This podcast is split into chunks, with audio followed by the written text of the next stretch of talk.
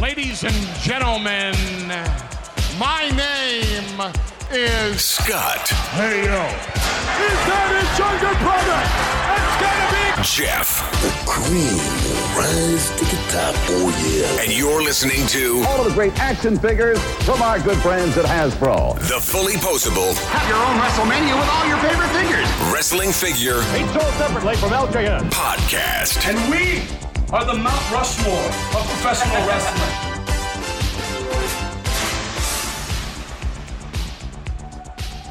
What is going on, everyone, and welcome back to Telephone. This week we have two Fig Lifers coming on also. As we record this, it is Sunday, the day of Backlash. So I hope you guys are getting your parties going and watching the pay per view and ordering pizzas or whatever you guys want pizza wings. Actually, that sounds hella good right now. Even though it's morning time, that still sounds hella good. Today, these Fig Lifers are going to be sharing stories with us like they always do, and they're always fun. And I think you guys will enjoy these two gentlemen this week. This week, we have Handsome Zac and we got Ralphy Vybz coming on.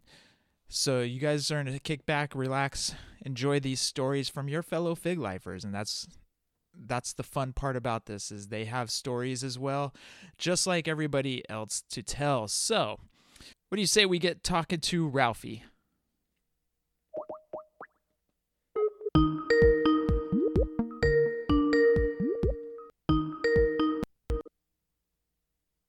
Morning. DJ extraordinaire and also figure photographer Ralphy Vybz. How you doing, Ralphy? Doing good, man. Doing good. Can't complain. Just, you know, making whatever I can to get through this quarantine. We're Oh. starting to open up here in New York, so we're we're we're doing good. Have you been out uh, doing any toy spotting or at least look- Yeah, I have. When I uh do some, you know, Target runs for essentials, I always hit the toy aisle. I've been pretty good, successful. I found a Chase Hurricane, tons of Mandy's on the shelf, tons of uh Billie Kay's. Like she's peg warming hard, man. really she's peg warming hard out there, huh? Yeah, there's every I've, been to three Targets, and she's got at least four to five on the shelf. Wow. You know, it's funny. Uh, it's regions. Uh, it, I've been hearing that a, a lot out here. Is that in certain regions, Billie Kay or Peyton Royce are just peg warming, and I'm just like, what? Like, cause out here we don't see it because they're if it, if it has the word chase or um, exclusive or whatever it is, they're immediately off the peg. Yeah. Well, I think the problem with this Target was they got so many of the cases Uh huh. that they they just know everybody's tired of buying them. Because I I found Pete Dunne because I I checked the the numbers on uh, Pop Finder. Uh huh. and the guy went in the back, got a fresh case. Um, but there was already three Billie Kay's on on the shelf. so when, when he when he opened the, the the box up, you know, I pulled out what I wanted, and there was two more Billie Kay's in the box. So I'm like, all right, this is this is weird. I ended up picking up like I have two because uh ring skirts. Shout out to ring skirts. He uh he hit me up as soon as he found one. He's like, hey, I got an extra one. Do you do you need it? And this is before like you know I was able to find her on the shelf. But now they're just there. So if anybody needs, please let me know, and I'll run over to Target because they are just sitting there collecting dust. you need that stock to rotate, man.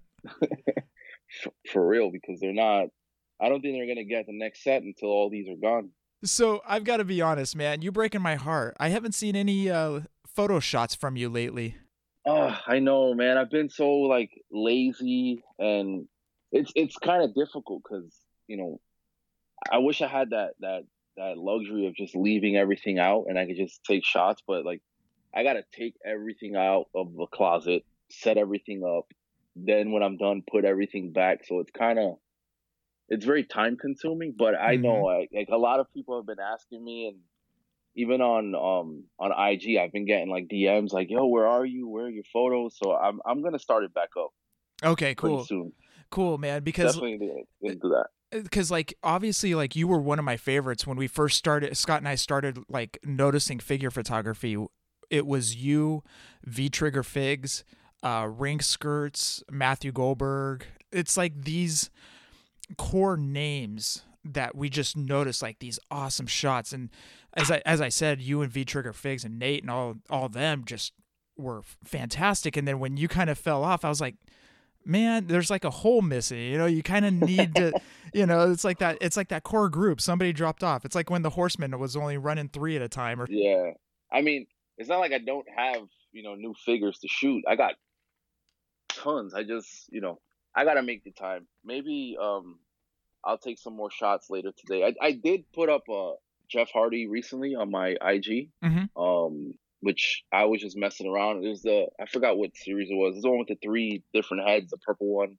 Mhm. Um, I love the screaming face, so I just like, you know, I was like, oh, let me just bust out this like photo real quick, and I just threw it up. You know, but I, I'll I'll come back. I'll I'll be bringing some new stuff out. I got some pretty good like ideas. I got my Christian figure just came in and Cena, so I want to take some shots of those. Oh, okay, cool. Um, yeah, I pre-ordered those from uh, Wrestling Figure Shop, Mhm. and they came, you know, sooner than I thought. Nice. I've got to ask, man, how did you get into figure photography? Was there somebody that you saw on Instagram or somebody you saw on Twitter, and you're like, you know what, I can do that? So there was a couple of guys. Um, I just randomly came across them on uh, on my personal Instagram, and it was uh this this this guy named One Shots World. He's from out in your neck of the woods in California. Okay. and um, from his page, I found V Trigger Figs, Mhm. and then I found Dark Rain, Oh yeah. um, and, and and then I found um, Figure Kingdom, yes. and I was like, man, this is this is awesome. Like, I think I can do this. So I started just buying more figure. I used to just buy specific guys that I wanted, like legends. Mhm. Um, and then I just like stopped completely. And then I just once I saw these guys, I was like, I got to get back into this. This looks like a, a good hobby to have. So I I uh, started hitting the, the stores and you know picking up figs and just testing it out. Like I, I always had like a, a, a pretty decent camera, Mhm. but I find like the iPhone camera is just better Mhm. for me. Um, and just be, and then I, I, I was like, you know what? I'm gonna start my own like IG page, and like I just threw up, you know, some very amateur looking photos, and I started getting like a lot of followers, and I was like, all right, maybe I can make this, you know, into something. Like I, I was just doing it just to do it, but it wasn't until I put up this uh, Legion of Doom photo with the uh, extreme sets background and the and the and the ring Mhm. that like overnight I got like 400 likes and I was like yo this is crazy. Like, this is insane. I never imagined. I was like oh maybe like 20 and I'm fine. I'm good with that. But like 400 and something likes and I was like all right this is do something. And then you know um I think somebody had tagged uh Bill McKenna in one of my shots Mhm. and he liked it. Mhm. and I was like all right now I'm going to take this a little bit more serious. Did you get a lot of feedback when you first started? Yeah, so I actually um DM'd Darkring and he gave me some good ideas about like lighting and like angles. Cause he even said he was like, you know, your shots are nice, but just like your angles, change your angles. And then um Figure Kingdom also, he Mhm. gave me some pretty some pretty good advice as far as like lighting and how to angle like um the flashlight because his lighting is incredible Right. and his shots are just awesome. So he gave me some pretty good ideas on, on how to do that. And then also, um, I saw some YouTube videos of some guys and how to do like the the still shots. So I tested a few of those out. It's it's a lot of work, man. It's time consuming. Oh man, like I, I, I did I did a shot with like uh Lesnar giving Triple H a German suplex, and that took me like forty five minutes just to set it up, and like two seconds to take the shot, but like just to get like the right angle. Seeing people using fishing wire and then they have to go in and uh, Photoshop out the fishing wire or whatever it is, man. It's it's impressive what they go through just to get that one shot. And like you said, it took Yeah. 45 minutes for for you to do that Brock Lesnar German suplex thing. I mean, it, it's crazy, like the amount of work that goes into taking one photo. It's not like seeing a bird up in a tree and you take that shot or something like that. You- Yeah. you know, Yeah, there's it- actually it, it- it's a lot of work, man. It's a lot of work, but the end result, you know, they, they the, the the shots are are awesome. I don't I, I don't use like a lot of um Photoshop. I do I, I am heavy on filters. I'm not gonna lie because I feel like with certain shots, like it really brings out um, the figure Mm-hmm. a, a lot more. Mhm. Um, I what I started doing was I started using my desktop computer um, as the background, just because it's a little easier. Yes. Um, and and there there's a guy on YouTube that all he does is upload um, the entrances, and he'll put like the the song, and it's like their Titantron, but it's the actual entrance. So if if you guys go to my IG, there's there's a shot that I took of uh, Randy Orton just standing in the entranceway, and that's probably the my favorite picture that I've ever taken. Just because the lighting and the filter that I use, and I I, I stopped the video at a certain um, point, Mhm. and it just came out like incredible. was the Brock Lesnar like the doing the German suplex? Going back to that figure, was that the one that took the longest to prep for? Yeah, because I I could not, for the life of me, get like the feet angled correctly. Like I had the fishing wire um around his waist, and then I Uh-huh. had it around like Triple H's like um around his neck. uh huh. and I could not get his feet to plant the right way, and it just took forever. Like I, even walked away, I came back, and I was like, "All right, let's try this again." I finally got it, but even in the photo, like it still bothers me because his foot is kind of like not planted correctly. Uh huh. But I'm like, you know what? I don't think anybody's really zooming in to the feet. Yeah, I think they're looking at the German suplex. I don't think they're zooming in on feet. So, how did you get into wrestling? Uh, my earliest memory of it, I was like five, man. I, I remember going to my grandparents' house and my grandfather was watching it and he was like cursing at the TV in Italian. And I'm just like, what is he watching? And then I looked at the screen, there was Hulk Hogan. And I was like, oh, wow, this guy looks like larger than life. yeah. Um, so I would, you know, whenever I would go there, I would watch it. And then um, I actually had a friend that lived across the street from me, and his aunt used to drive um, us to like school, like, you know, kindergarten and stuff. And every morning, you know, he had VHS tapes. So he would watch it and he would be playing with LJNs. So every morning we would play with the LJNs. And I always used Hogan and he used Macho Man um and then you know it was from there it just like took off i just became like a super mark and i've been a fan ever since yeah. So you grew up in the Hogan era of like Hogan, Warrior, JYD, Yeah. Snuka. yeah it was just like the good old days If you so so that's kind of like why like most of the figures i collect are usually like that that era of guys um i did go crazy at one point and i just started buying everybody uh huh. but but then I stopped and I was like, there's too many of the same guy coming out, and like when these legends come out, it's not that many, so I'm just gonna focus on on getting these like legends. Like I'll get, you know, here and there. Like I got the Fiend, he just came in from ringside, Mhm. um, and I'll get like here and there, but. I know there's a lot of guys that buy like every single set that come out, and I'm overdoing it too many. So I stick to my legend, Hogan's and Macho Man's, the the Ligers, all these guys that come out. I would love to see you do figure photography with LJNs. I've never seen that before, so I need you to do that for me, man. So I have an interesting story, and, I know he's gonna listen to this because I told him to listen to the show. Sure. I have I have a buddy that the guy that grew up with him and his brother had like the most amazing LJN, Hasbro, and Jakks BCA collection, and Oh. they're just sitting in a bin. And I've I've offered them money to give me the the figures, Uh-huh. and they keep turning me down. So now that I'm on a platform, I'm begging you guys, sell me the bin. I'll give you whatever you want for it, but like I just need it. I want it. I need it. So they have the black cards in there, like Warlord and Everything. Everything you oh, can imagine. Like this collection is just amazing, and everything's just sitting in bins, and it's been in bins for the last like 15, 20 years. just collecting dust, huh? Yes. So I'm like, just I'll go to your mom's house and I'll just take. I'll tell her that you you told me it was okay, and I'll just take the bid. Wait, how much are you offering them? Um, I lowballed them first. I offered like two hundred bucks. Uh huh. But then they started looking up like how much the stuff was worth, and I blamed the Harley fig. Um, So now I'm trying to negotiate like like a decent number. I'll, I'll listen. They're loose, so Mhm. and they're twenty like over twenty years old. So are the LJNs in good condition? yeah, they are. Oh, No scratches, no nothing. They're all just like those guys could be getting a couple dollars for those. I'll tell you. I know, but I want them to give them to me. well, uh, make sure you don't let them see WrestlingToyTracker.com. Yeah, uh, I'll try to avoid them going on there, but you know, it's it's tough. But they they'll never sell them to me. But I told them, let me let me take some photos. You know, bust out the bid and let me take some photos. So maybe I can negotiate that.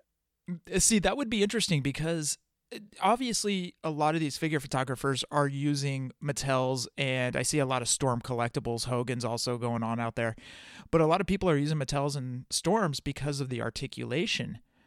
Yeah. I I would love to see an LJN photo just I don't know how it would come across, but I've never seen it before. I've I've, I've seen people take pictures of their collections, but I've never seen Yeah. like an action shot like you were just talking about about uh, Brock Lesnar doing the German suplex. I would love to see an LJN shot because it's one pose. Like, let's see the creativity and make this work.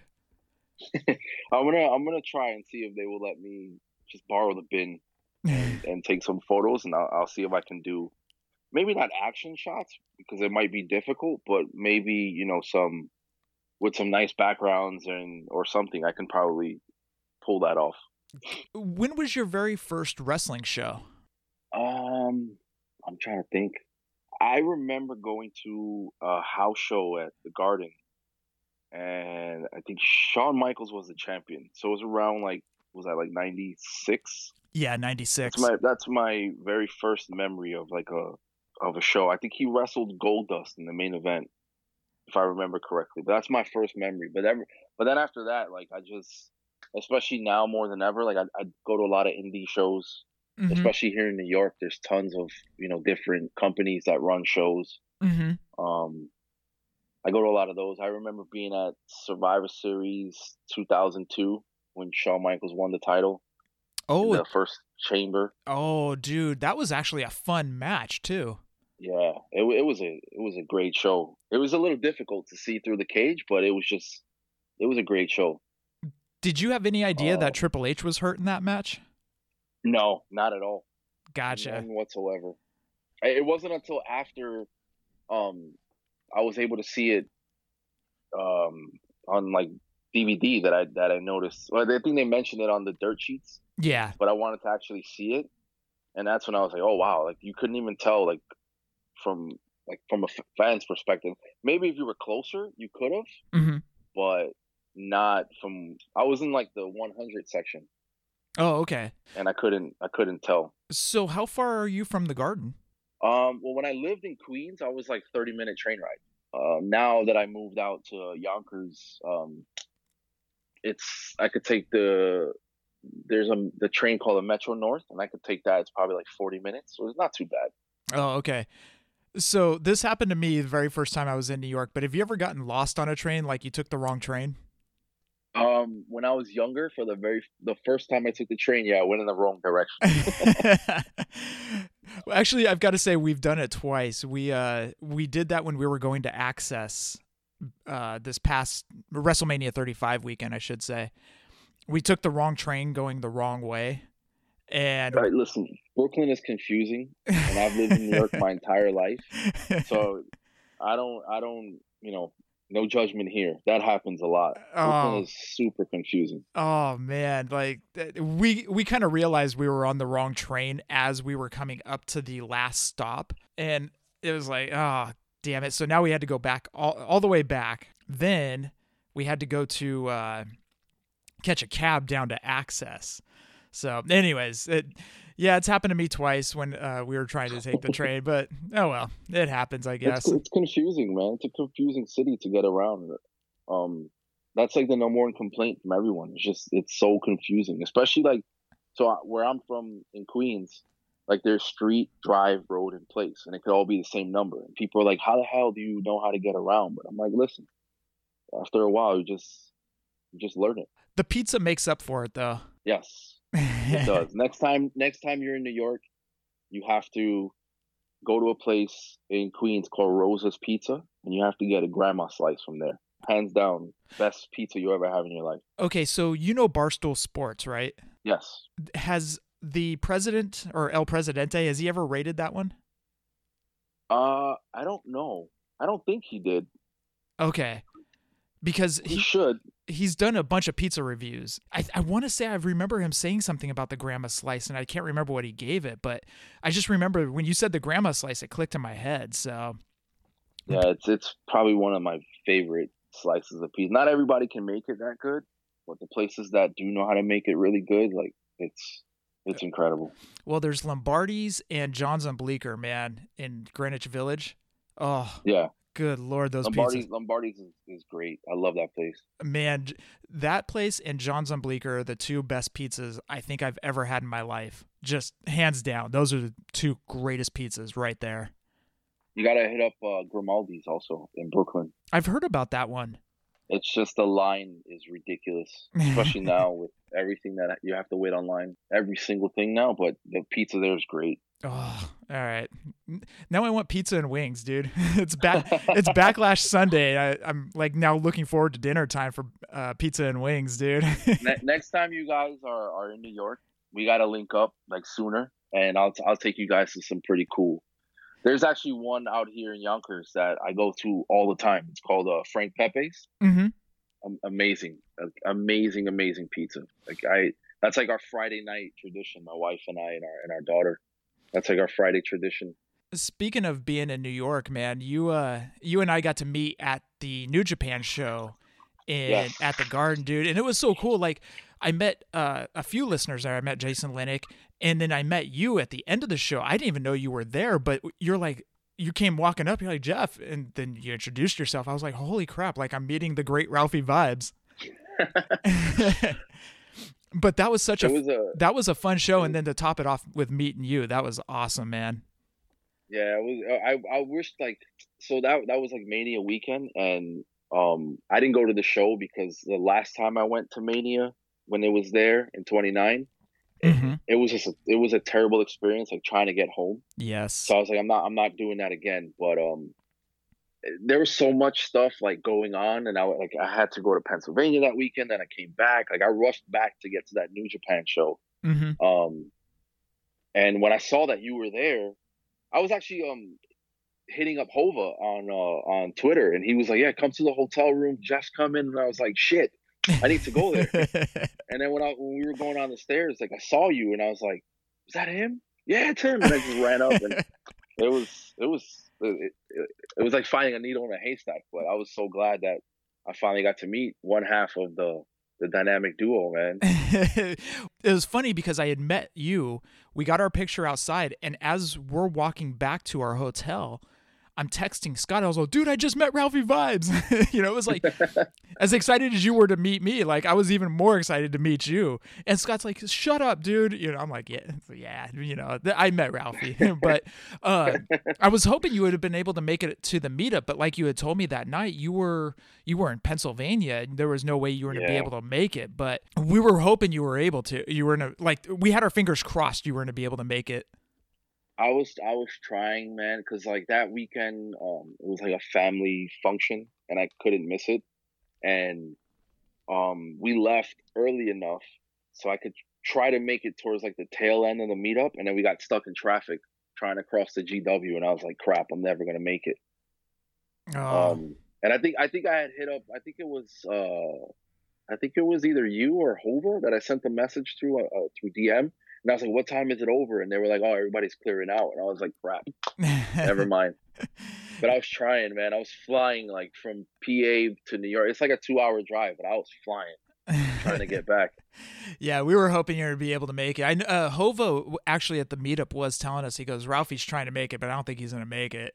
And I was like, ah, it's all Oh, good. man. It was, it's okay, man. I, you know, we appreciate you even trying to make it. You know, that means everything to us for you even trying. I appreciate it, man. But if if everything goes well and life gets back to semi-normal and Mania is still in LA, there's like a 77% chance that I'm going out there. Oh, dude.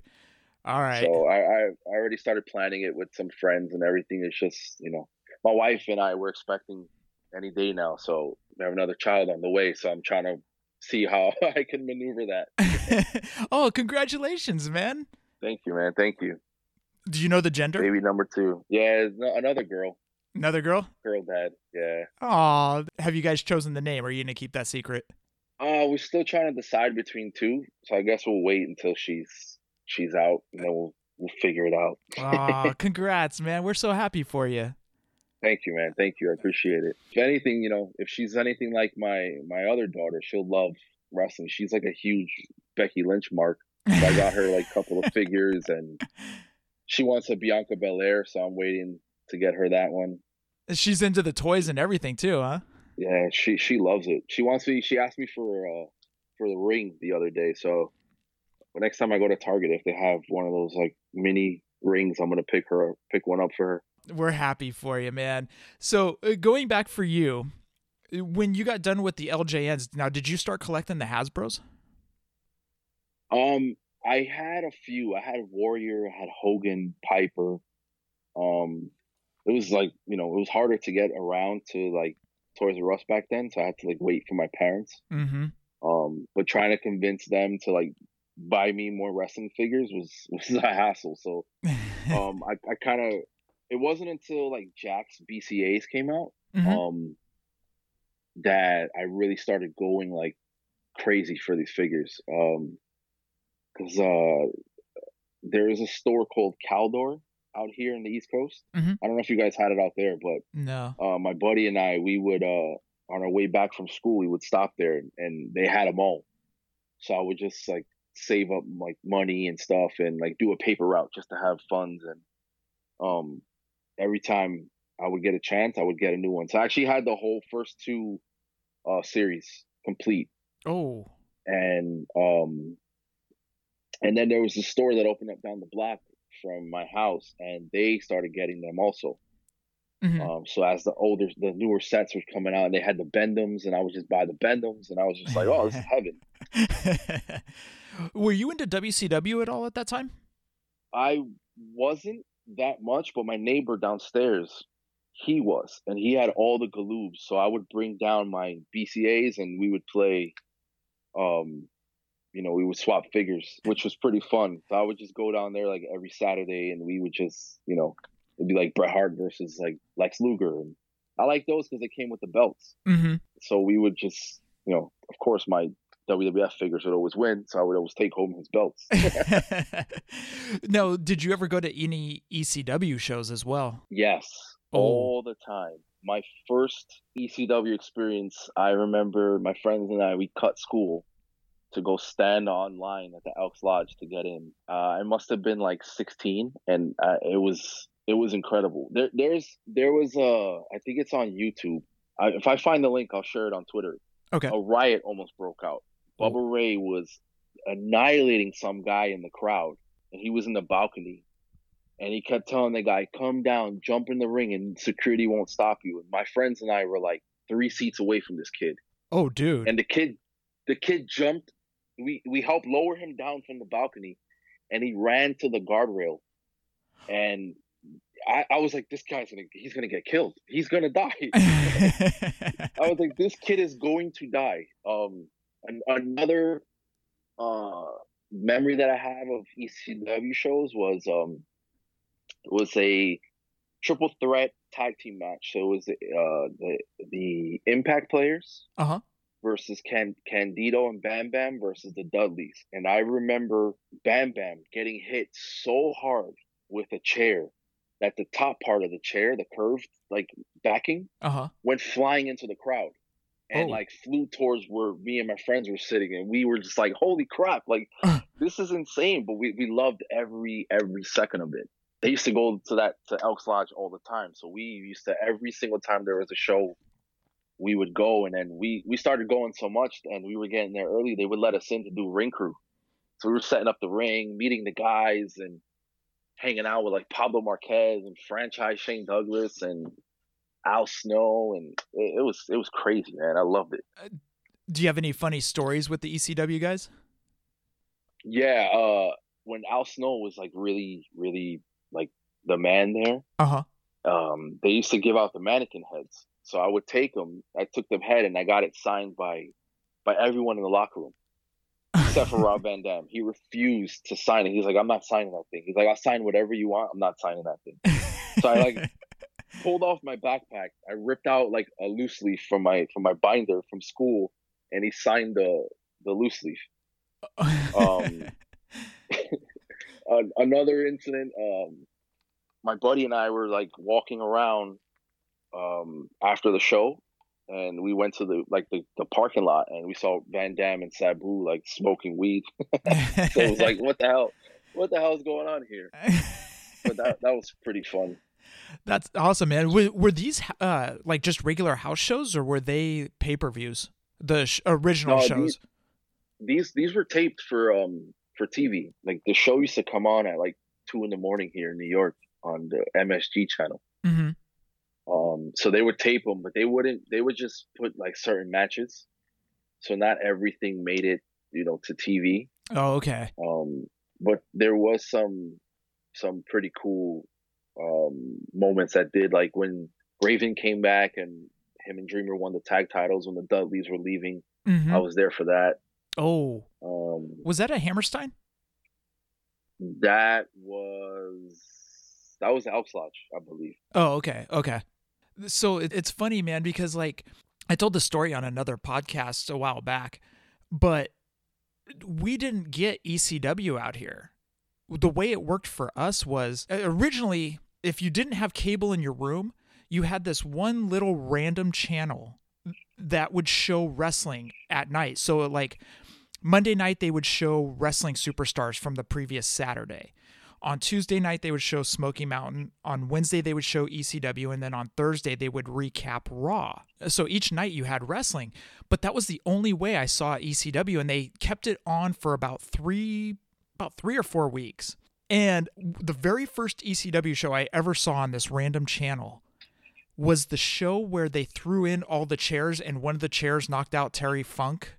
And Oh yeah, you know, it's it's one of those famous scenes, you know, that you see all the time when they show ECW clips or whatever. So, anyways, Scott gets home from work. He was working at Sport Mart at the time.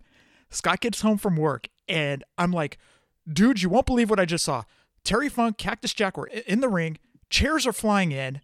Uh, one of them knocked out Terry Funk. There were wrestlers buried under the under the chairs, and Scott's looking at me like, dude, what are you talking about? Shut up, go away.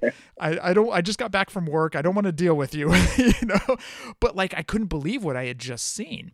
Well, a couple years later, Inside Edition had done a special on ECW. And I was like, "Oh yeah, that ECW show, you know, it had been a few years since I had last seen it." I was like, "Oh yeah, that ECW stuff. What you know, I wonder whatever happened to it." so we started to follow it through Pro Wrestling Illustrated. And when they announced that they were going to be having their very first pay per view, like we would sit there and watch the preview channel, which was basically they would show what was going to be on pay per view, like what movie was coming up, and they would show trailers or whatever. And then they would show the ECW clip, and it would come on like every eight to 10 minutes. We would sit there just waiting for that trailer for ECW, dude, because we didn't get it out here. we were like, oh man, we were so thirsty for it. So we're so jealous of you guys being able to watch, go to the shows, uh, of everybody on the East Coast being able to be part of that during that time. I actually discovered it. Um, I was up late one night and um, I was just flipping through the channels and then I just saw like wrestling and I saw um, I can't remember the match. I think it was like an old clip. It was like uh, I think it was. I know Dean Malenko was wrestling, Mhm. and I was like, "Whoa, whoa, what, what is this?" And I it, like it just looked like dingy and whatever. And then like the next match was like this crazy extreme, and I'm like, "Where, where's this qualification? Like, what is this? Like, this is freaking awesome." and and then um I, I was like maybe this comes on every saturday at two o'clock. So the following saturday i stayed up late and there it was again. So i started telling my friends about it and they were like they were like oh yeah like i didn't want to say anything because i didn't know like what it was. And then we started like finding everything out about this. And then when they when we knew that they were doing shows we would go to every single show. And the and the mall by my by my mom's house well my old apartment in queens um there was a guy that had a, a, little like kiosk and he would sell tapes from RF video. oh, So so we would we would buy tapes of old ECW stuff and FMW and like war like well, wrestling and romance like all these Mhm. old tapes and we would just go we would watch them and then we would trade tapes with people at school they like had stuff that we didn't in it, and we had stuff that, that, that they didn't have, and it was just like this. I, I love this whole era. Like this is so freaking cool. did you um, did you keep any of the tapes? I did, and they're they're all at my mom's house, which I need to eventually go get. There's a bunch of stuff that I have there, like all my old figures are there, which I need to get.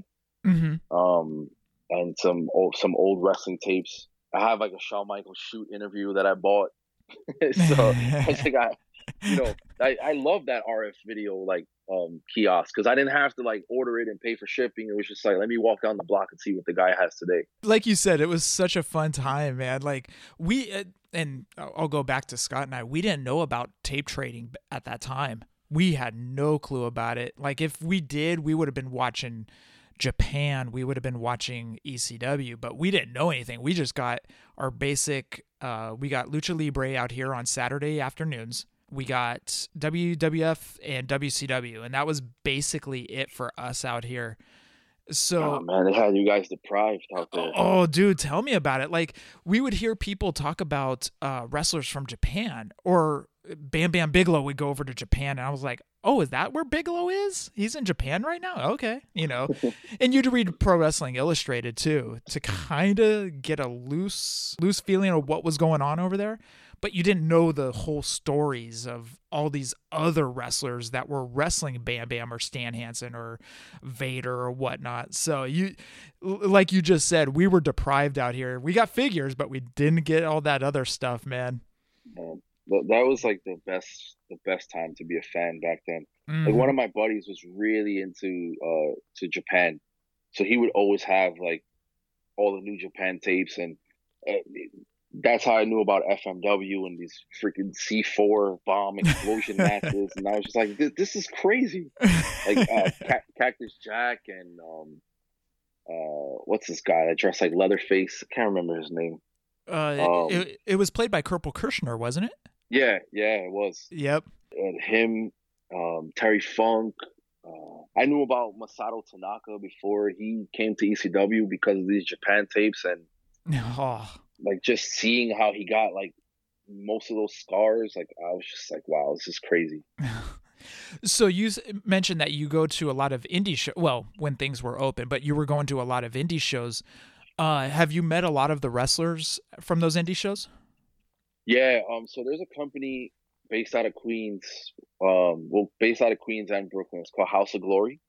Yeah. Um, so I go I go to a lot of their shows, and um, I'm pretty cool with a lot of the guys because like they they they're like normal people, man. They just walk around and you know they they say hi. One of my buddies is actually like he does the music for them, so Mhm. I I get to meet a lot of the wrestlers. Like I, I've met Santana and Ortiz like so many times. Like even like right after they got signed to AEW, like they showed up.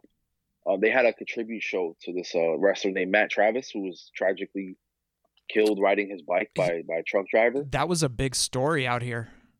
Yeah, it, wa- it was sad, man. Like he he was such an up and coming like talent, Uh huh. and um, all the, they had this tribute show. So Private Party was there, Santana and Ortiz, Tommy Dreamer showed up. Um, which Tommy Dreamer is a saint. He donated whatever he, they were going to pay him. He matched it and donated it to Matt Travis's family, which was freaking incredible. Wow. um, Bubba Ray, Devon, Mikey Whipwreck, they all showed up just to show up, just to pay their respects. Um, so after, like, you know, I, I saw Santana and I was like, dude, yo, congratulations, man. I'm proud of you. I saw, I saw your grind, like from starting here in Hog to there. And he was like, yo, thank you. Very humble guy, like really, really cool. Mm-hmm. Like I'm super happy for them that they signed with AEW. Um, there's a guy, there's another company called ICW based out of Queens. Mm-hmm. Um, Amazing Red wrestled there. hmm Um, Danny Demanto wrestled there, which he he now is like part owner of that company. So they're they actually have a show this weekend. Um, pretty cool concept where everybody you pull up and you but you have to stay in your car. Oh yeah. Um, and it sold out immediately. But you know, um, nice. I, I was gonna go, but it was like by the time I found out, tickets were gone. Oh. There, there's another guy named uh, TJ Marconi, huge, six foot five. Dude's a monster, man. Anybody that signs him, like he he's gonna be a force to be reckoned with.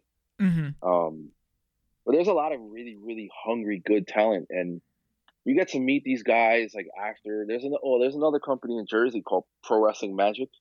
Okay. Um, I love their shows because they're all uh 80s themed. So like the music, the the names of the shows are like you know 90s and 80s TV shows. So like they had a, a show before the, this pandemic called Family Matters, which was freaking awesome. Um, they're a really, really good group of guys. I met um, I met Joey Ryan there, uh-huh. which he was pretty cool. I met Lio Rush there. Mm-hmm. Um, Sean Maluta I met there. One of my one of my buddies um, used to be a manager for a, a couple of the talent there. Um, so like I would go with him and I would meet these guys before or after the show. Um, but yeah, like you know, it, it's the the indie scene in New York is hot right now, man. And hopefully after everything comes back to normal, like they can just pick up where they left off, because you know, um, especially House of Glory, like they signed a lot of guys to AEW, like private parties from there. Mm-hmm. Like I said, Santana and Ortiz are from there. Um, um, there's a lot of other really, really, really good wrestlers there that you know they're just hungry, man. They're up and coming, and and once things get back to normal, maybe they get signed. Like I met Cody at House of Glory, uh huh, which was pretty cool. Um, I met the the Outsiders. I met Bret Hart, mm. um, which Bret was like my favorite signing that they did. When you get up to these wrestlers, do you get something signed or do you just get a picture? Uh, with Cody, I didn't have um, any figures, uh, like you know, not mint or like uh, mock figures. So I just got like an eight by ten. But with Brett, uh, I knew he was coming like for weeks, and I I got the um the that Jakks like statue, the ultimate. Um, what was it called? The Fury. Uh oh, uh, oh man, oh unmatched Fury. Yeah, so I found that on um on eBay, and I actually messaged the guy that was selling it and I was like, listen, man, I know you have this thing that's auctioned, but like, I really, really, really need it because I'm gonna meet Brett." And he was like, yo, no, no problem, man. He was like, just 75 bucks, it's yours. I was like, yo, I'll PayPal you right now. And three days later, I had it. And then I also bought, I bought a um a replica winged eagle belt, and I was like, I have to have Brett sign this because I have an IC title signed by Razor and Sean. Oh, nice. Um, so I was like, I have to have this title because that title for me is synonymous with Bret Hart. Mm-hmm. So I I got it, came in, and um, it was eighty dollars to meet Brett, and then like another thirty dollars for any additional items you wanted. Like you get one item signed and thirty for any additional. So I got the, the belt and the the the statue, the unmatched Fury uh statue signed by Brett. His signature is beautiful, man. And and he looked at the statue and he was like, "Wow, I haven't seen one of these in years." And you know, I thanked him for everything. And we he, he was he was great because he took his time mm-hmm. signing. He took his time talking to every fan, um, thanking them for being there. His son was there um, with him. Mm-hmm. The only thing that I, that I felt bad was, you know, with his condition, like he had to sit down the whole time, so you really couldn't get like that that photo with him standing up. Yeah, but you know, uh, I was just glad to shake his hand, meet him, and and you know get these things like autographed. It's funny because out here there's a gentleman. His name is Kirk White, and he runs uh, Big Time Wrestling. Well, he brings Brett in so many times throughout uh, the year. He, Bret's always out here maybe once or twice a year. But hearing everybody on the East Coast that doesn't get that opportunity like we have on the West Coast, I love hearing the story because it takes me back to 1997, the very first time, sorry, 1996, the very first time I ever met Bret. And like just being in awe of Bret Hart, you know, being in, it's my favorite wrestler of all time. And I'm just in awe. You know, it's that mark out moment where you're like, okay, keep cool, keep cool. But then you meet him and you're like, oh my God, you know? Yeah, I, I try to keep my composure and I didn't like try not to mark out. Uh-huh. like I, I couldn't I couldn't help it. Same thing when I met um the outsiders. Uh-huh. I freaking I marked out. I got them to sign a, um uh the the battle pack with both of them in it. The only thing that I regret is that they signed it in Sharpie. Oh, I wish I would have used paint pen, but um, I had also had them sign. I had a, a NWO shirt signed by Hulk Hogan, oh, whoa. so I had them sign it on the bottom, like right underneath Hogan's signature. Um, so I'm I need to get that framed. Actually, I have it folded up somewhere in a box. on the autograph on the shirt, does it still pop or is it starting to fade? Oh no, they they use paint pen, so it popped, Oh, which was which was great. That they use paint pen for. I don't know why they didn't use paint pen for the figure, but okay. Because I have a Hardy Boys shirt from when I met them back in 2000, I think it was. And it was the Two Extreme or, t- uh, yeah, Two Extreme shirt. And they signed in gold Sharpie. Man, you can't even tell that they signed anymore. I mean, that those Yeah. autographs are long gone. yeah, man, the, the the paint pen on shirts is definitely the way to go. Uh, I gotta check that out. Any other f- funny signing stories? You ever meeting somebody or? Uh, well, there's a store out here in Bayside, a Wrestling Universe, and Jack is the owner. Man, he he's just an amazing, amazing dude. Mhm. He always does tons of signings. Like he's been doing signings for years. Um, but I met uh Harley Race like three months before he passed away. Oh, Um, whoa. And it was like three or four months before he he passed, and um, I was just like, I, I was I was speechless. I, I couldn't believe it. I was like, wow, like this is Harley Race, and it, he shook everyone's hand. He took his time with everyone. He thanked everyone um, for being there. Still has like that really strong grip. I was Mhm. like, wow, this is this is crazy. He even asked like, how do you want me to sign it? He's like, you know, do you want me to personalize it? And I was just like, just just your name, sir, please, just Harley Race. um, hey, I love his autograph, like, and he takes his time, like, really writing it out. Um, yeah.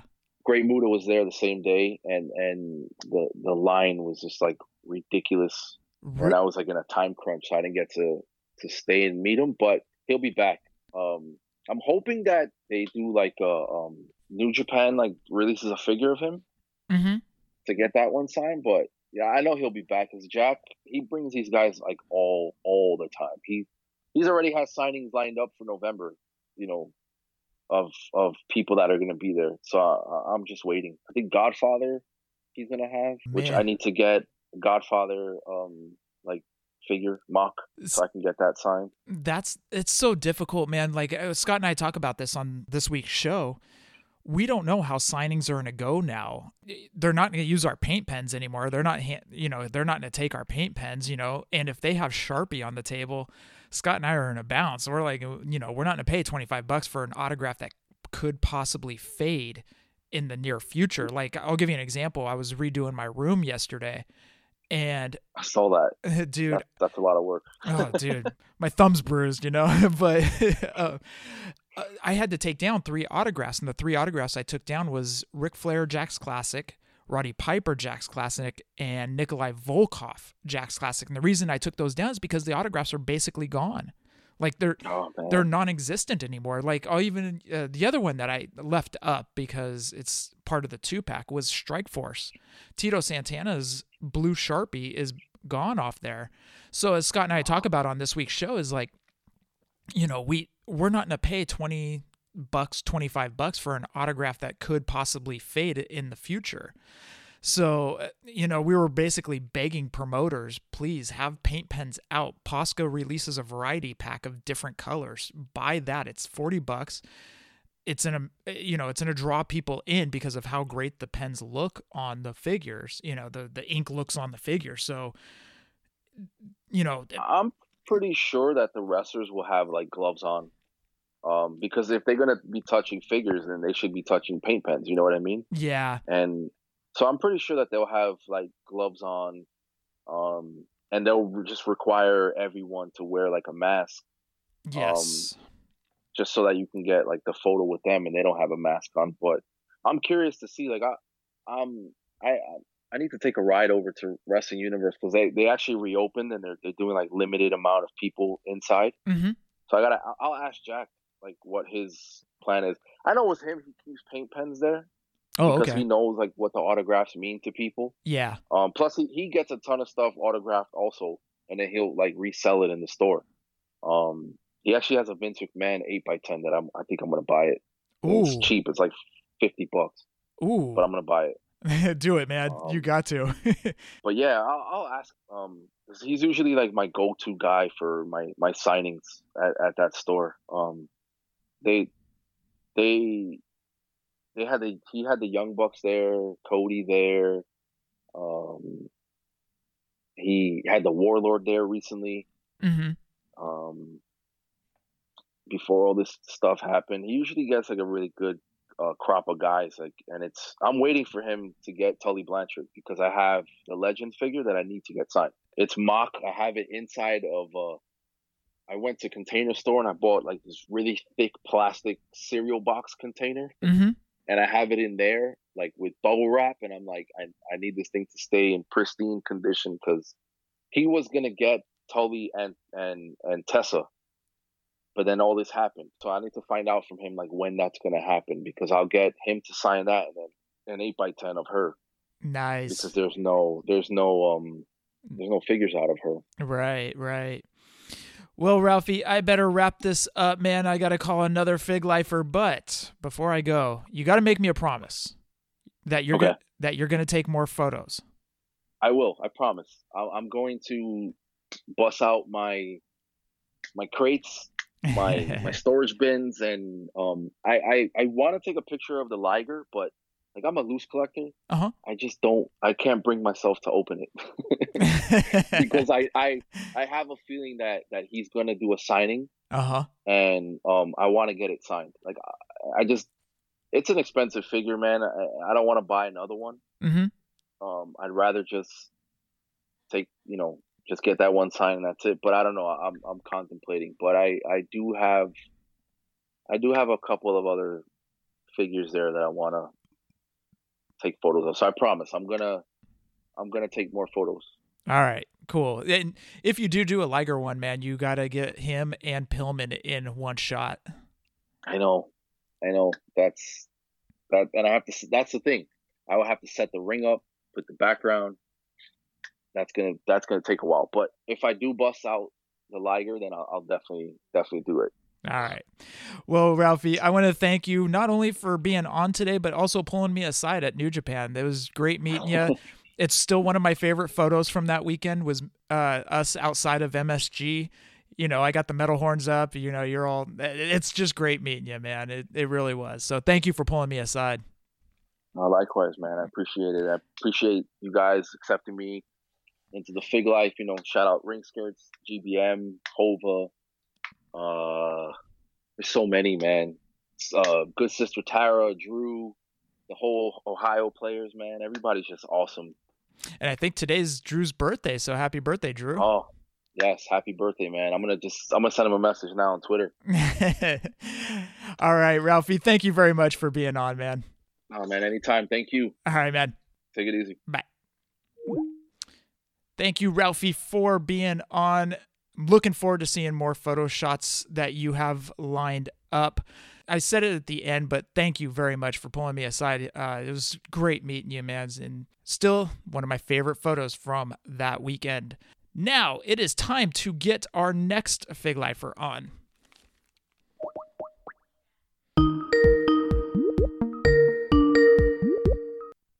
Hello. How are you doing, Zac? I am doing super well. How are you?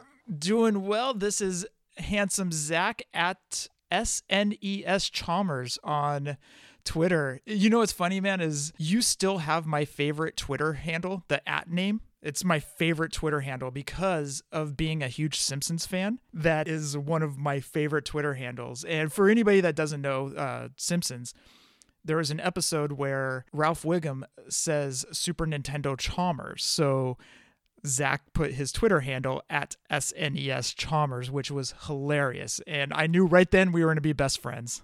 I, I often, to this day, I still get the the tweet with the uh, SNES that's made up to look like Super uh, Intendant Chalmers.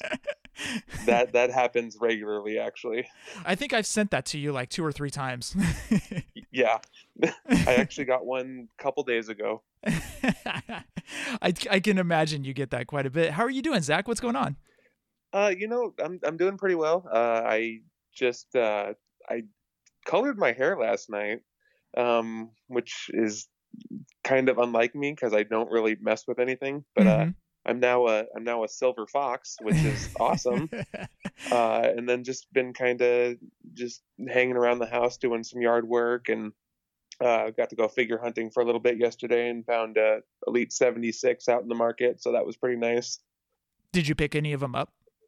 Uh, yeah, I picked up uh, Cena and Christian. Um, I have uh, Heavy Machinery and Lacey Evans coming from uh, Ringside Collectibles because the way everything has been lately with uh, COVID and everything, our our stores aren't getting anything. Like it's been a long time since we've gotten any new figures, so I figured it would be probably two or three months after the fact when we finally get them, and I didn't want to wait that long Mm-hmm. But uh, when I when I saw the figures in the store, I I, I looked at that Cena and the Christian because I, I didn't plan on picking them up, and I, I had to take them. They they look awesome in person. Gotcha. It, that's one of those times where you go to a toy store and you're like, okay, I'm not gonna pick these up, and then you hold them and you're like, crap. you're like, here goes forty bucks. Yeah, I did the same thing with the uh, Bianca Belair uh, basic because I don't I don't collect basics, but I, I saw that one and I'm just like, I'm not sure if she's gonna get an elite, so might as well snag it now. the uh, Matt Riddle was the same one or same thing with me. I held the Matt Riddle and I'm like, Matt Riddle is one of my favorite wrestlers. Like right now, I Yeah. love Matt Riddle, and I'm like, ah, darn it. I was like, all right, throwing it in the cart, getting it. I couldn't believe they got the mushroom on that. Like I thought that was going to be like you know how um, back in the day when the wrestlers would have Tasmanian devil tattoos, they wouldn't show up on the figures or a bunch of CM Punk's tattoo. I thought that was going to be something where they just didn't have it, but Mm-hmm. there it is. So you go to a lot of, or before all this started, you were going to a lot of indie shows, weren't you? Yeah. Um, speaking of Matt Riddle, I actually uh, I got to meet him a couple times, a couple years ago. Uh, he's a super nice guy. Um, when he came to Missoula, Montana, um, to do a wrestling show, my friend actually got to be his driver uh, after the show, and he said he was just high as a kite and super nice. no, I've got to ask, how is the wrestling scene in Montana? Uh, it's pretty much non-existent. Uh, we get for a while we were getting big time wrestling. They would come and do like baseball stadium shows here, but only like 50 to 100 fans would show up. Mm. Um, they would bring in legends. So uh, like I got to meet Booker T and Bret Hart, Scott Steiner, stuff like that. Mm-hmm. Uh, they stopped bringing them here. Um, WWE did a couple shows here recently. We had one in Butte, Montana, which I believe was the first live wrestling event there in over 20 or 30 years. Like it was a long time. Mm-hmm. And then um, uh, we have a couple independents in the Pacific Northwest. We have Defy, and then we have Prestige, Mhm. and they've been trying to get more shows out here. Um, Danhausen was actually supposed to come to a Prestige show um, either the week, I think the week before Memorial Day weekend, but uh, of course, you know, everything shut down, so that's put on hold for now. The other show I do on the Lucha Central network, Lucha Libre Figures and Facts, Matt Farmer, the producer of Defy Wrestling, is actually one of my co-hosts. Oh wow! Yeah, I did not know that. He is a historian on Lucha Libre. It's pretty interesting. But anyways, Did he ever tell you the story about how he got chokeslammed by Kane? no, but I'm going to be asking him that next show. okay, yeah, because my, my my buddy Sean works with him. Um, I guess worked with him uh, when they were coming to Missoula or whatever, Uh-huh. and he said that uh, Matt just kept talking about the time he got chokeslammed by Kane, and I'm like, well, that's that's still pretty cool. I'm going to be asking him about that next show. That's funny, man. Yeah, I've always actually been curious how the wrestling scene is up in Montana because Montana isn't a huge populated state. So- yeah, I think last time I checked, we only have like a little bit more than a million people, and I think we're like the the fourth or fifth largest state land wise. So Mhm. ne- I never understood that, you know. Yeah, and so I've always actually been curious how it's how it is up there for you because you know it, it's a by size it's a good size state but it's only like the population like you just said is just over a million so i've always wondered does that translate well with wrestling it, it's i mean i'd like to during during like the attitude era and stuff like i was I, I, I mean i didn't hit my first wrestling show i think until i was 19 or 20, like my first real wrestling show, and I had to travel to Spokane for that. Like we we never really get anything here, but in the past couple years, it's picking up a little bit. Mm-hmm. Um, I think they're they're just like especially the indies because um, those those baseball shows I was telling you about, like we 50 people max, but when when Defy came to Missoula, that building was packed and they were a hot crowd. Like Flip Gordon came back to Montana, and everyone was super hyped to see him. And Matt Riddle was there, and Brian Cage, and a bunch of guys like that. And it was it was it was a blast. Like everyone had a really great time. You said when you were 19, it was your first big show. What was that show? Was it a WWF? Uh, yeah, it was. I went to a SmackDown taping. Um, it was actually the week after uh, Macho Man had passed away, so they did like a little tribute video, and uh, we were all just you know crying because Macho Man. Right. Um, but uh, yeah, I got to see um, I got to see Jinder Mahal make his debut on screen, so that was cool. and uh, we got we got to see um, my, my my roommate at the time was a huge Christian fan, and he got to see Christian, so he was pretty excited about that. And I got to see uh, uh, Trent Beretta because I, I, took a sign for him. It was it was he was doing a show for either um, it was either a dark match or a uh, match for um, superstars or something like that. Mm-hmm. But I got to see him and Tyson Kidd have a pretty awesome match, so I was pretty excited about that. Underrated wrestler Trent Beretta is. Oh, oh yeah, absolutely. Um, like I, I got really excited back in the day when they started doing a program with him and Drew McIntyre mm-hmm. because I love both of those guys, and then that just kind of didn't happen, and then they WWE never really did anything with Trent, which is unfortunate. Well, New Japan was eh, well he he won the uh, junior heavyweights with Rocky a few times, or junior yeah. tags, I should say. And then it looked like when they split up, they were starting to go. Uh, they were starting to kind of give him a little bit of a push. You know, he was facing Kenny. Um, he was winning some matches in singles. So I was like, okay, you know, Trent's to start to get the love in New Japan. And then it just, it almost seemed like they just pumped the brakes really hard and then he just went to AEW.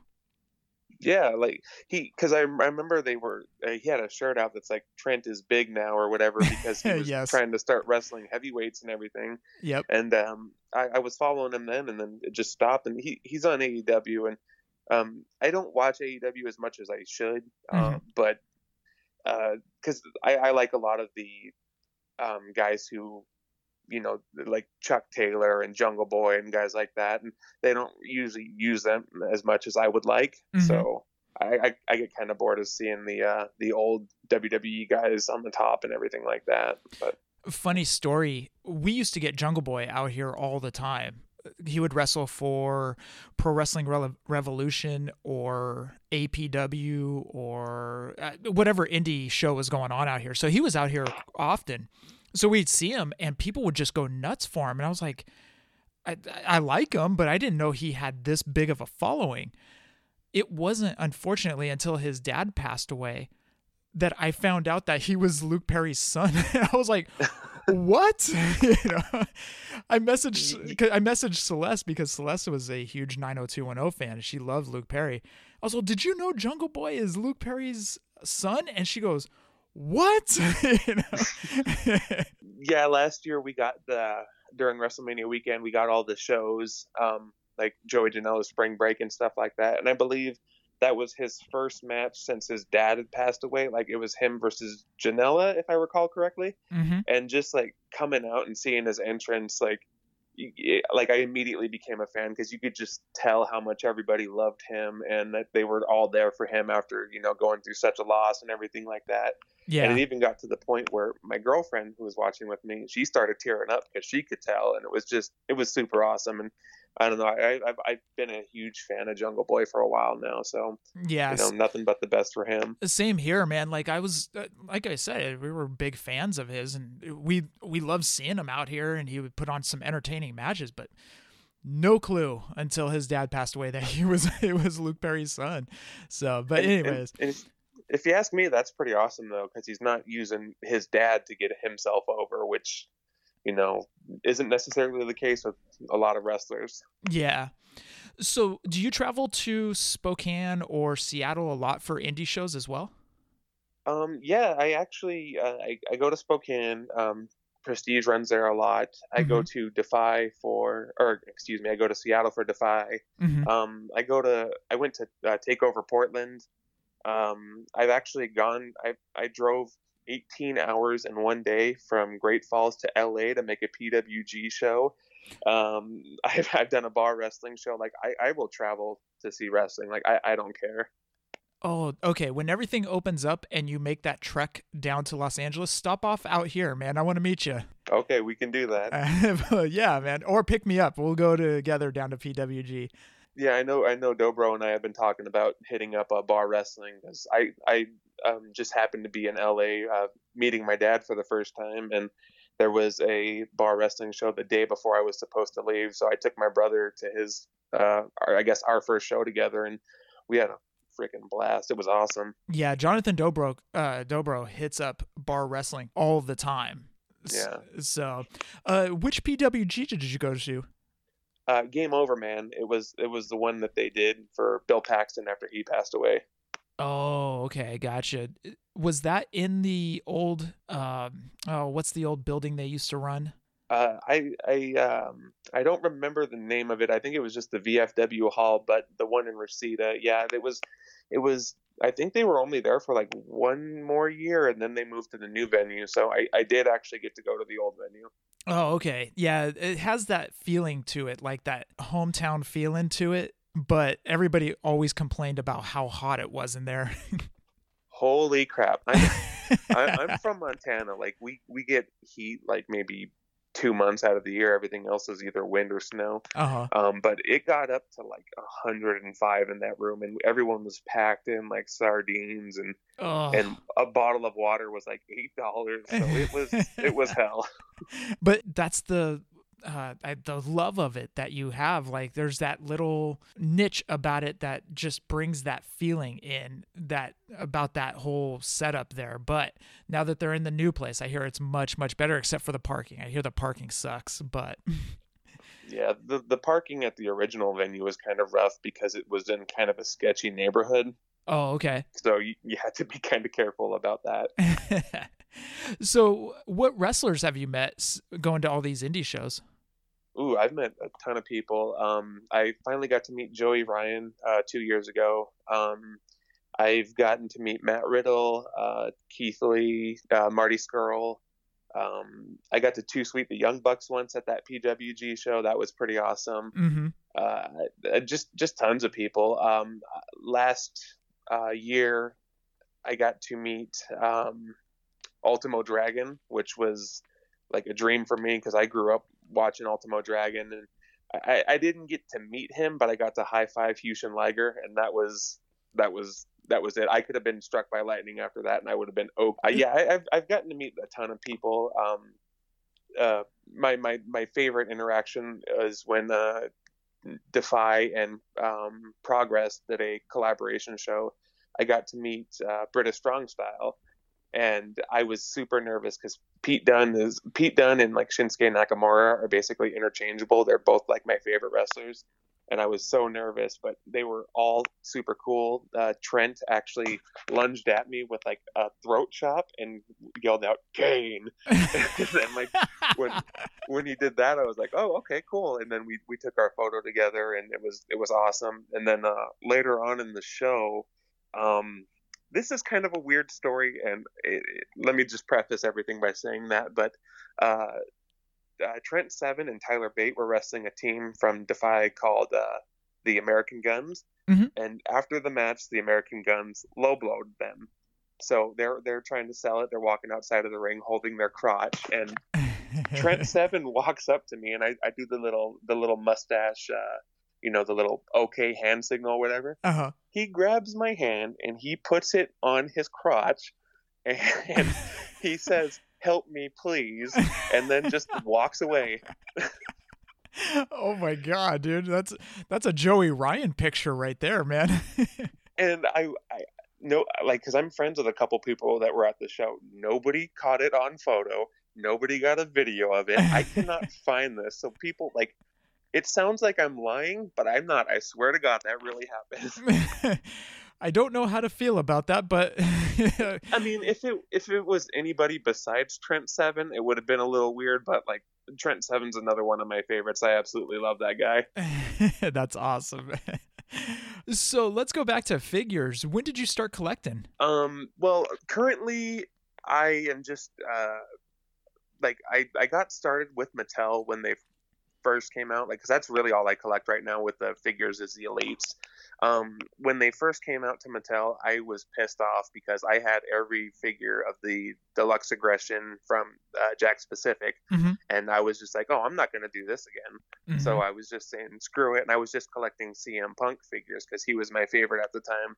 Mm-hmm. And then uh, once Shinsuke uh, came over to WWE, I got his defining moment figure, Mm-hmm. and then I, I bought two. I bought one to display, and then one for mint on card. And then I just kind of started getting back into it, and now I have, ooh, I have a ton of elites just sitting on my shelf. Um, just you know, I, I've I've been a collector of wrestling figures since as, as early as I can remember. I mean, I I, I remember uh, getting going to KB Toys and picking up a Hasbro Jake the Snake and then losing his snake while we were at the pizza parlor because I just couldn't wait to open him. Oh. So I yeah. that would have killed me, man. Uh, it, it losing the accessories and this is let me go back a little bit. Scott would always take the accessories and throw them into a bag. And Mhm. to this day, they're still in that bag. So thank God Scott did that. And also with the bio cards of uh, wrestlers on the back of cards when we'd pop them open. But, anyways, uh, I hated losing the accessories if any accessories went missing. In fact, uh, I used to collect Mask toy. Do you remember Mask? That was a little before my time, I believe. I, I know of it, but I'm not too familiar of it. So I lost one of the masks to the guys, and it killed me. Like I felt like the biggest jerk for losing this toy and blah blah blah. Well, funny story, we were playing two hand touch football out at the play yard, and I made a game saving two hand touch play. And my brother's in class, and the kid, one of the kids goes, "Oh, dude, your your brother did good. He, you know, he saved that touchdown, whatever it was, just playing two hand touch in elementary school." And my brother goes, "Oh yeah, man, that was cool." You know, blah blah blah. They get to talking, and he goes, "Yeah, my brother lost one of his mask toys, uh, one of the masks to this this guy." And the guy goes, "Oh, I have an extra here." He had it in his backpack, and he takes out and hands it to Scott. Scott Scott sees me at recess. He's all, "Dude, here you go." I was like, "You found it?" He goes, "No, this person gave it to me." I'm like, "What?" you know. So What any- are the odds? dude tell me about it you know but relating back to you losing that snake it you just have that sunken feeling like oh crap i lost the snake you know the accessory i didn't lose the figure i lost the accessory and sometimes that's just as big as losing the figure Oh, absolutely. I was uh, um, I was very careful with my toys growing up, but I would still lose things. Like I I, I hated the Power Rangers figures that came with two weapons, um, usually the yellow or the blue Ranger, because I would only have one. uh-huh So then I could not make the Power Blaster, and that would drive me flipping nuts as a little six year old kid who just just wanted his toys, just couldn't do it. uh-huh and you were you were collecting power rangers at bandai right Oh yeah, I I used to um I I remember going to Target and having to enter a raffle to um get a chance to even buy Power Rangers figures because they were just they were insane. They were flying off the shelves and I I don't know how my mom did it, like how she managed to get me all of the figures, but she did and I was uh, I was a very spoiled little boy. and you know what? That's actually the truth. You just mentioned that people were holding raffles to get the toys. In certain regions, not down here, it never got that bad. But like in certain regions, we were hearing throughout the country that people had to enter raffles, like you had just mentioned. I'm glad you brought that up because that just reminded me of uh, Scott and I hearing people had to enter raffles because it would be a big news thing down here to get the Power Ranger figures. It, it was Yeah, in- like it, it- it was insane back then. like I, I'm not sure exactly how it happened. Um, I was able to get all of the regular Rangers except for the blue one. I could never find him, and my mom entered that raffle and she got I, I remember it being like the only blue ranger that they had there so i was just over the moon because you know i for whatever reason we couldn't find him anywhere mm-hmm thank you for bringing that up man yeah it's it's it's it's weird like i can't remember what happened last week but i can remember being five or six years old and going through that stuff at target.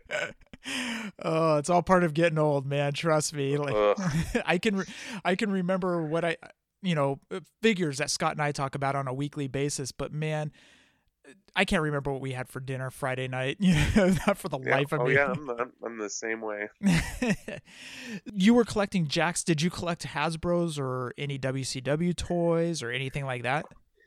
I, I did have a few Hasbro's, um, but I got those when I was super young. Um, like I, I have a photo of me with a, a Hogan and Warrior, and I remember having the ring, but I, I don't remember like building a collection of those.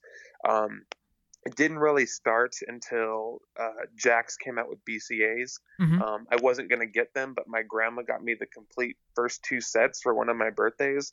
And then it was just, it was on. Like I had every single bone crunching action figure. And then uh, when WCW started doing their relationship with, I believe it was Toy Biz. Yep. Uh, those were the ones that I, I picked up. Mostly like I, I believe I got the Hogan or Goldberg. I don't remember which one because it came with a belt, and I didn't have any belts for my uh, figures, so I, I snagged that, and and then it started going to like, you know what, I, I got to get the whole set, and then I had all these WCW guys, and a lot of them were really horrible to play with because of like like DDP. You know, he's just posed in a diamond cutter position and just it, the giant you can only move his arm uh, really you know they they they weren't very good figures. No. I was not fans of those. I mean they, they they had really cool accessories but like the figures themselves weren't weren't anything to get excited about. I know a lot of people love the articulation on a lot of the toy biz figures. Uh, Eric Arana, one of the other guys that I do the show with, the Lucha Libre figures and facts, he loved the Toy Biz figures because of the articulation. But I asked him, I go, so I take it you weren't a fan of LJNs? He goes, oh, God, no. Because he loved articulation in toys. The more articulation, the better. It's like, throw more articulation in. No, I, I agree with that. Like, um, I'm not sure what year it was, but Jakks came out with uh, those finishing moves and final count figures. I was all about those. Like I didn't even care about the stupid hairstyles that came with them. I just I love those things. Those figures were so awesome. I love the way they were posed in the package. Um, mm-hmm. you know, whether Matt Hardy was doing a twist of fate to his brother or Triple H was doing the pedigree. And like you said, the hair was all over the place, but they had to capture the guy in the move. But when you actually wrestled with it, the hair was actually in one place. Like they used way too much Aquanet hairspray, you know? but it, it, but they were fantastic the way they were packaged. I 100% agree with you. Oh, they, they were they were fun to play with too because I was I was still playing with my figures at that time, and they were they were easy to have matches, and they they were just an absolute blast. I, I, I was kind of bummed that they didn't run that series very long. What other lines have you collected? Did you collect a lot of the random one offs from Jakks, like maybe like a WrestleMania BCA? Because they would come out with so many Stone Colds, and it would be basically the same figure just packaged in a WrestleMania 15 box or a SummerSlam box or whatever it may be you know, I, I never really did that. I mostly like I would have one of each character unless they came out with like a better version, and then I would just update them and get rid of the older one. Okay. Um, and then once they kind of moved over to Titantron Live, I, I stopped doing those because I was not a fan of those.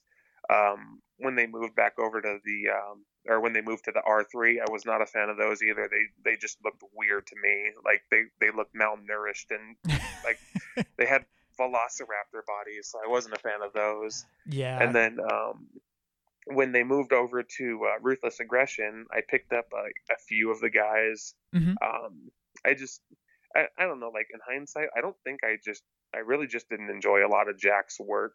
Uh, just, they, a lot of shortcuts and, um, you know, wrong attires and stuff like that. And, you know, growing up as a kid, you don't care. You just want the figure. But like in hindsight, it's like mm, a lot of those weren't very good. Yeah, and that's the problem. Is is a, a lot of people love Jakks, and then when Mattel's came out, everybody's got the Mattel goggles on, and they go back and look, and it's understandable because Mattel is crushing it right now. I mean, that's the bottom line is they're crushing it. This is one of the best figure lines ever, depending on who you ask.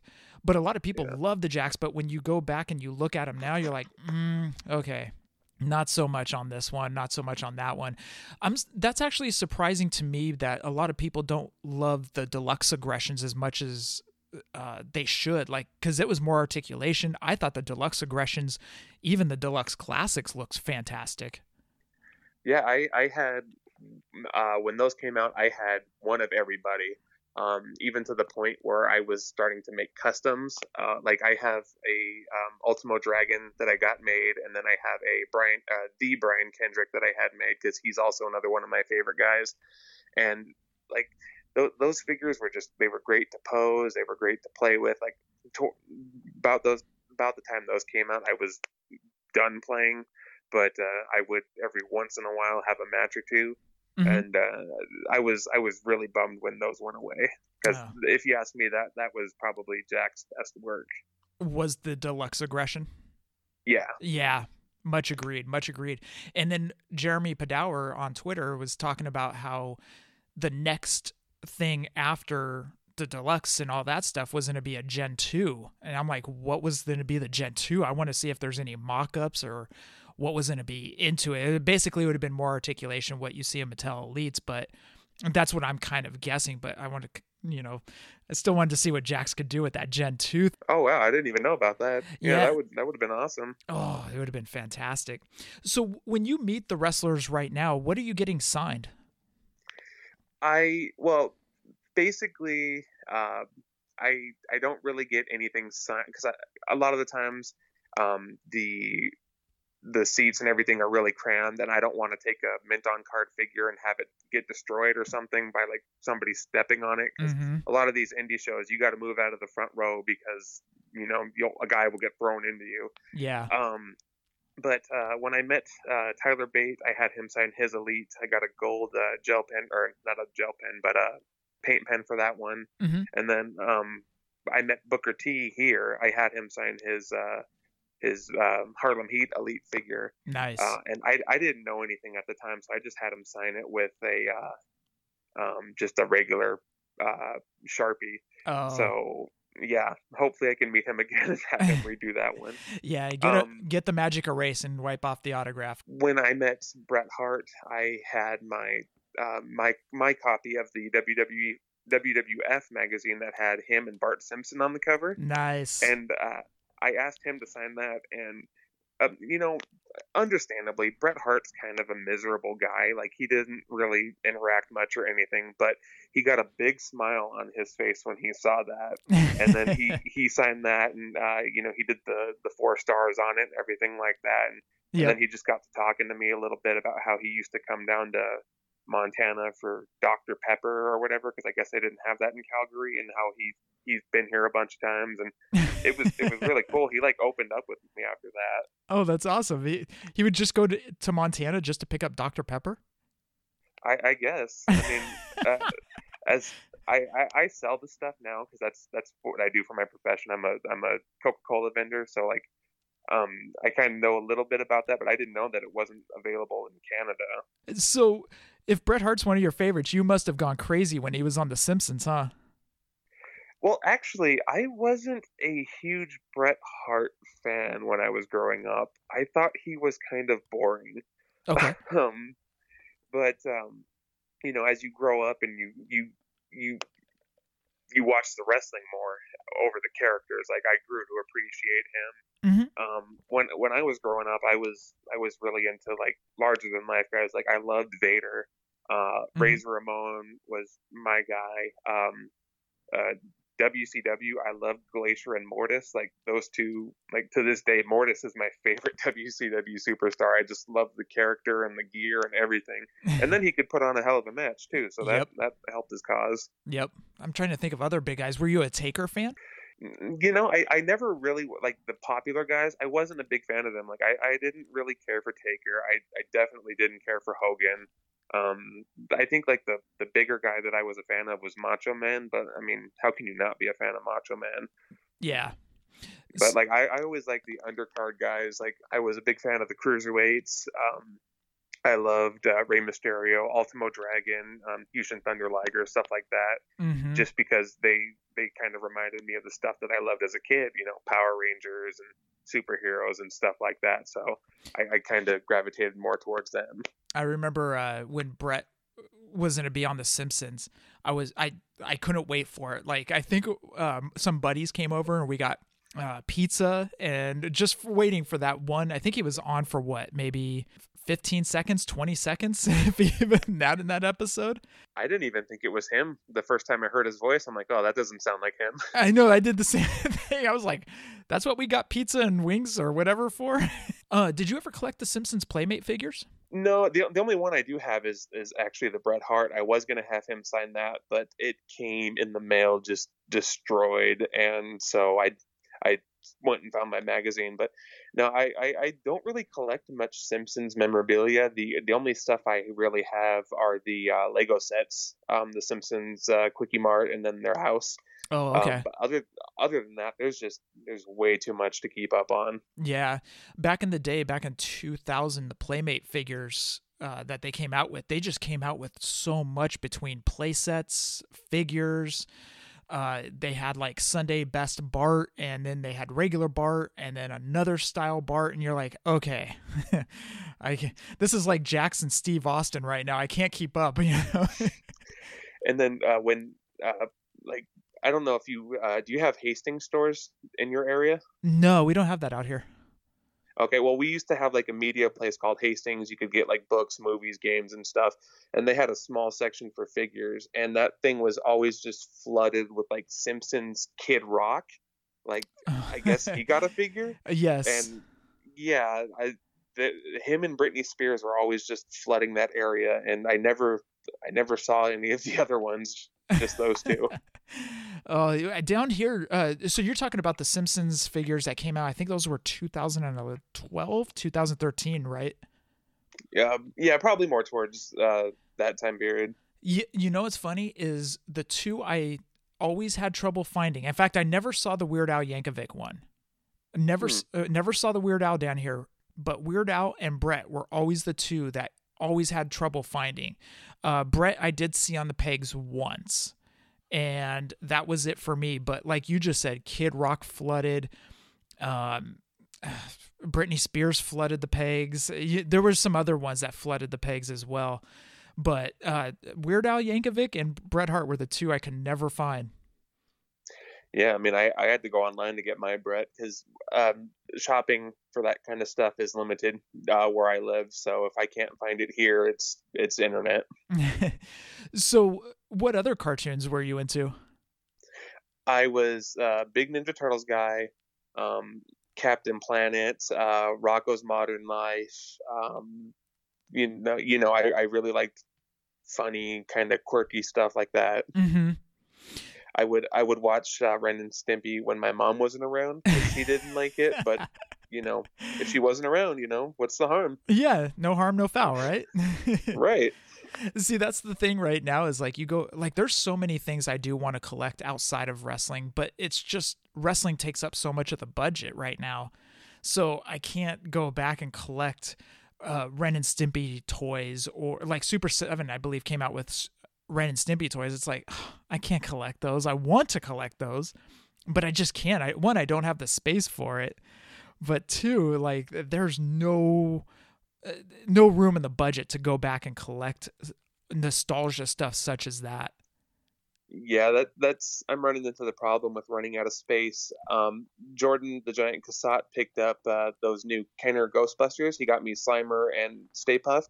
Oh, and nice. then uh, Justin Justin Picard picked me up the Ghostbusters themselves, and I I have nowhere to put them, but I had to get them. and then um, Hasbro just or um, I think it was Hasbro. Hasbro just came out with their own line of uh, Ghostbusters that are more like the the movie versions. Yep. Um, I snagged all those, and I'm collecting the uh, Power Rangers Lightning collection. And uh, every once in a while, I'll pick up like a Lego set and stuff. So I I've got all this like as I'm as I'm talking to you right now, I'm looking on the floor, and I picked up that uh, '89 Batmobile Lego set, the one that's like 3,000 pieces. Oh, and it's it's just all over the floor because it gets kind of overwhelming. my buddy is actually my one of my friends that lives out here. His name's Norm. He's actually putting that together, and he kept putting uh, pictures up of his on his Instagram story. So I showed it to Scott because Scott's a huge Batman mark, and he's just like, "Oh my god, dude, is that the three? You know, like you just said, the three thousand piece one." And I was like, "Yeah, dude." He goes, "Oh my god, that thing is so beautiful." So keep working on it, man. It does. It pays off. Uh, I am on page 163 out of 434 in the instruction manual, so some progress has been made. Speaking of friendships developing, you, Ethan, and Jordan have all developed a friendship just kind of off Twitter. Yeah, um, they. I talk to them pretty much every day. Uh, Jordan actually recently just picked up an Xbox, so we've been gaming together too. Uh, I played with his um, his brother and then one of his. Uh, I guess he would call him a friend. I don't know. Mm-hmm. That's awesome, man. It's it's cool hearing the stories that of friendships venturing off of you know of Twitter or people meeting within the community and stuff like that. Like I was talking to Ethan because Ethan and I text and he's like, "Oh yeah." He goes, "Jordan, Zac, and I talk all the time." I was all, "Handsome Zac?" And he goes, "Yeah." I was like, "What?" And he goes, "Yeah, dude, we talk all the time, like basically every day." Yeah, I didn't, I didn't think they liked me when I first met them because uh, Jordan is very much, um, I don't know how to put this without sounding like a jerk. but he he's a certain way and he comes off a certain way and when i first met him i'm like wow he's kind of a kind of a dick and i don't think he likes me but then he's just like no i, I think you're you're awesome you know we've we've been friends ever since yeah all three of you guys are awesome man and uh, there's rumors that you guys are going to be coming to los angeles for mania we were hoping to but with everything going on the way it is i mean I, I don't know what's going to happen. Uh, originally, we were going to go to Seattle for the Royal Rumble because that was the rumor. Yeah. And then everything kind of fell apart and nothing's been announced. So we, I, I, I know I'm not trying to get my hopes up, so I'm just kind of laying low until we kind of figure out what's going on. Yeah, I don't know how they're gonna do. Uh, Scott and I talked about this as well on this week's show, but we don't know how they're gonna do like a WrestleCon. I mean, with so many people in one venue, how do you how do you structure that? And then you got figures being passed around and paint pens and uh, I just don't know how that's going to happen. Yeah, I'm I'm hoping before like cuz where I live it's it's basically already opened back up and it's it's kind of nerve-wracking because we have um national parks and stuff around here that are opening up so we're going to get travelers and we're going to see a spike in it I, I'm almost guaranteeing it but mm-hmm. like in, until like there's a, a, cure or whatever I'm, I'm i'm really worried about going to future events are you only sticking to certain figures right now or are you going to stick to attitude era guys or are you are you just going to collect anything and everything well I, you know i'm I originally, like I said, uh, it was just CM Punk's, and then it was Shinsuke Nakamura's, and then it started to be like guys that I really liked. Mm-hmm. And that nowadays, it's just figures I really like. Like I picked up the um, the LOD two pack, or not two pack. I guess they were separate figures, but I got the the two LOD elites. Um, I, I was a fan of them as a kid, but like I wasn't like I had to have all their stuff. But I just saw those figures, and they're just absolutely amazing. And same with the demolition. I picked up all their stuff.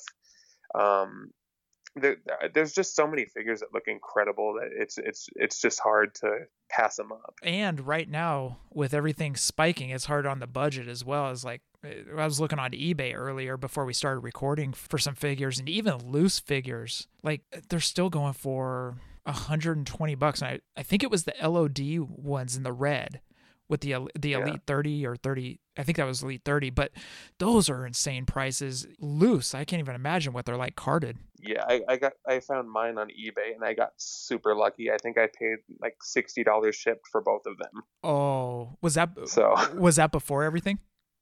Um no that was a couple weeks ago. Oh dude you hit the jackpot on those. I, I have been I've been fairly lucky. Uh, I picked up that uh, Vladimir Kozlov Elite for I think uh, like 30 or 40 shipped. It was it was really cheap. Um, before uh, before unfortunately he passed away, I was looking for the uh, Shad and JTG elites, but mm-hmm. uh, since he passed away, that figure has just grossly spiked in value. Emphasis on grossly. So yeah, because he was when he went because I was looking at one that was roughly a hundred dollars, and then when he went missing, it went to two hundred dollars, and then when he passed away, it was like two seventy five, and I'm like, are you serious? Like, that's what you want to do? Eh, yeah. Uh, I have personal feelings about that, but Oh, that's yeah, me too. It, you suck if you do that. That's my that's my opinion. uh, perfect. That I couldn't have said it any better myself, man. Well, Zac, we are gonna round this out, and man, thank you very much for coming on. And by the way, the the silver fox hair does look great, man. Thank you. I appreciate that. Thanks for thanks for having me. It was I was a little nervous at first that I wouldn't have much to talk about, and now that we're wrapping up, I'm thinking like, oh, I should have told him that story or that story. So, well, do you have another story to throw in? uh, I, I I could brag about the one time I got backstage to an NXT show. Do it. Go for it. okay. Uh, well, I was uh, NXT came to Portland, Oregon for a live event, um, and I went there uh, for that. And then at the end of the show, um, I asked Drake Wuertz, uh, the referee, if I could get a, a, picture with him because you know he used to wrestle and mm-hmm. I, I, was a fan of him. Mm-hmm. Um, but he had to take down the ring, so he's like, "Yeah, just give me one second. And then he goes over to the barricade and he opens the barricade over, and he's bringing back some of the family members because uh, uh, Tucker and Otis were there, and Tucker lives in or was born in Oregon, so his family went back there. And then Drake like motions for me, and I'm like, I, I pointed like me, and he's like, yeah, you. So I go backstage, and the first person I see is Aleister Black. Whoa. Um, and I was super nervous because I knew I wasn't supposed to be back there. Uh, but I, I, walked up and I was I was super respectful. I, I said, "Excuse me, sir," and I I reached my hand out and introduced myself. And he introduced himself to me as Tommy, which I thought was super awesome. That's great. And then um, we we took a picture, and then I was I was turning around, and then there was Tucker. So I, I you know introduced myself to him, got a photo with him, and then they just kind of you know walked off, and I'm just kind of sitting in the backstage area, and I'm like looking around, and everybody's just kind of staring at me. So I I like you know what I'm gonna leave before I get kicked out. so, but I, I got to meet Aleister, and he was he was super awesome, and Tucker was great too. So I was I was on cloud nine. Oh, that's awesome, man! How long was that drive uh, to Portland? Oof, uh, it was a it was a 12 hour drive, but it, it took a little bit longer because um, the the girl I was seeing at the time had a had a kid, so we had to stop a lot. And then Oh. on the way back, I got food poisoning, so Oh that no! that 12 hour drive turned into like an 18 hour drive. It was it was miserable. Oh no, man! Yeah, that's why you don't eat. That's why you don't eat at IHOP before you go on a, a long trip. That's usually an end of trip uh food Mhm. pl- food stop. Oh dude, that is bad. I'm sorry, man. Food poisoning in another city and then having to travel back is one of the worst things. That happened to me in Vegas. Never eat at Bally's buffet. Is Bally's even still Mm. around? I don't even know. But Yeah. but that's awesome. You got to meet Aleister Black. That's that's fantastic, man. Yeah, he was he was great. Portland's a great I'll- I'll- Portland's a great city too. a- yeah, I'll, I'll post some photos of it and tag you in it. But yeah, it was it it was great. Like it was it and I got to see him wrestle Velveteen Dream. Like this was before Dream was super huge, and they put on the best live match I've ever seen, and it was it was awesome. Oh damn, ever seen? Uh, well, I mean, probably. Uh, well, last year I saw Will Ospreay versus Amazing Red. Uh, they when New New Ja- Japan came to Seattle, and that that was that was amazing. So okay, maybe not the, the best, but one of the best. Oh man, I watched that match, the Ospreay Amazing Red on New Japan World, and that match tore that house down, dude. Oh, it was it was incredible, and we we were having a bad time though because they put us right in front of the speakers, and those speakers were about ten uh, like ten decibels louder than they needed to be. so you know that part was rough, but that match was that was incredible. oh man, I'm actually jealous you got to see that match. I, I just I honestly just went to see Liger because I wanted to see him before he retired. Mm-hmm. Um, so like he he was on like the first match, and then I you know I'm a, I'm a fan of New Japan obviously, but um I I had to go once they announced Liger was going to be there. Yeah, I'm so happy they're opening back up and get to Yeah, me, Uh, me get too. get to watch matches on New Japan World tomorrow. Oh, I'm so stoked. You know, speaking of Liger, you know, we didn't have COVID. We didn't have any of this stuff going on when he was still wrestling. Uh, you know, once he retires, the world just went to crap. Uh, dude, I didn't piece that together, but you're correct. He was saving us. this is actual facts. I don't know if anybody has put this else or anybody else has put this together. nope. Undisputable facts. oh, the stuff wrestling fans think up. oh man. Well, Zac, thank you for being on, man. This was a great time, and uh, I loved hearing the stories. Thank you very much. Yep. Thank you so much for having me. All right. And if you if you text Jordan or Ethan today, tell them I say hello. I will do that. All right, Zac. Take care, man. You too. I'll talk to you later. All righty. Bye. Bye. That rounds out the latest episode of Telephone. Zac, Ralphy, thank you guys so much for coming on. That means a lot, man. You guys had some great stories. I could have gone another hour with you guys, but we did have to round it out. But guys, thank you so much. Hope you guys are staying safe. Hope you guys are staying well out there. Be safe if you're going toy hunting. Put on the masks, put on the gloves, whatever you whatever you do to remain safe, please do it. So for telephone, this is Jef signing off. Hashtag Fig Life. Adios.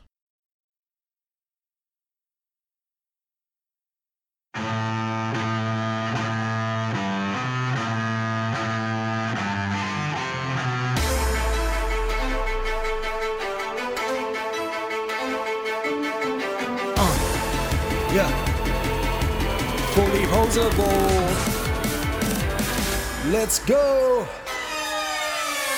Jef and Scott, the Tomb Brothers, busting out the ring. But we don't take it out the box, MOC. Happy toy hunting, we'll see you next week. We're the OGs of WFP. Fully posable, thank you all for listening. It ain't no storyline, real life siblings. So everybody go and do your toy spotting. Hashtag Fig Life, adios from the Kings.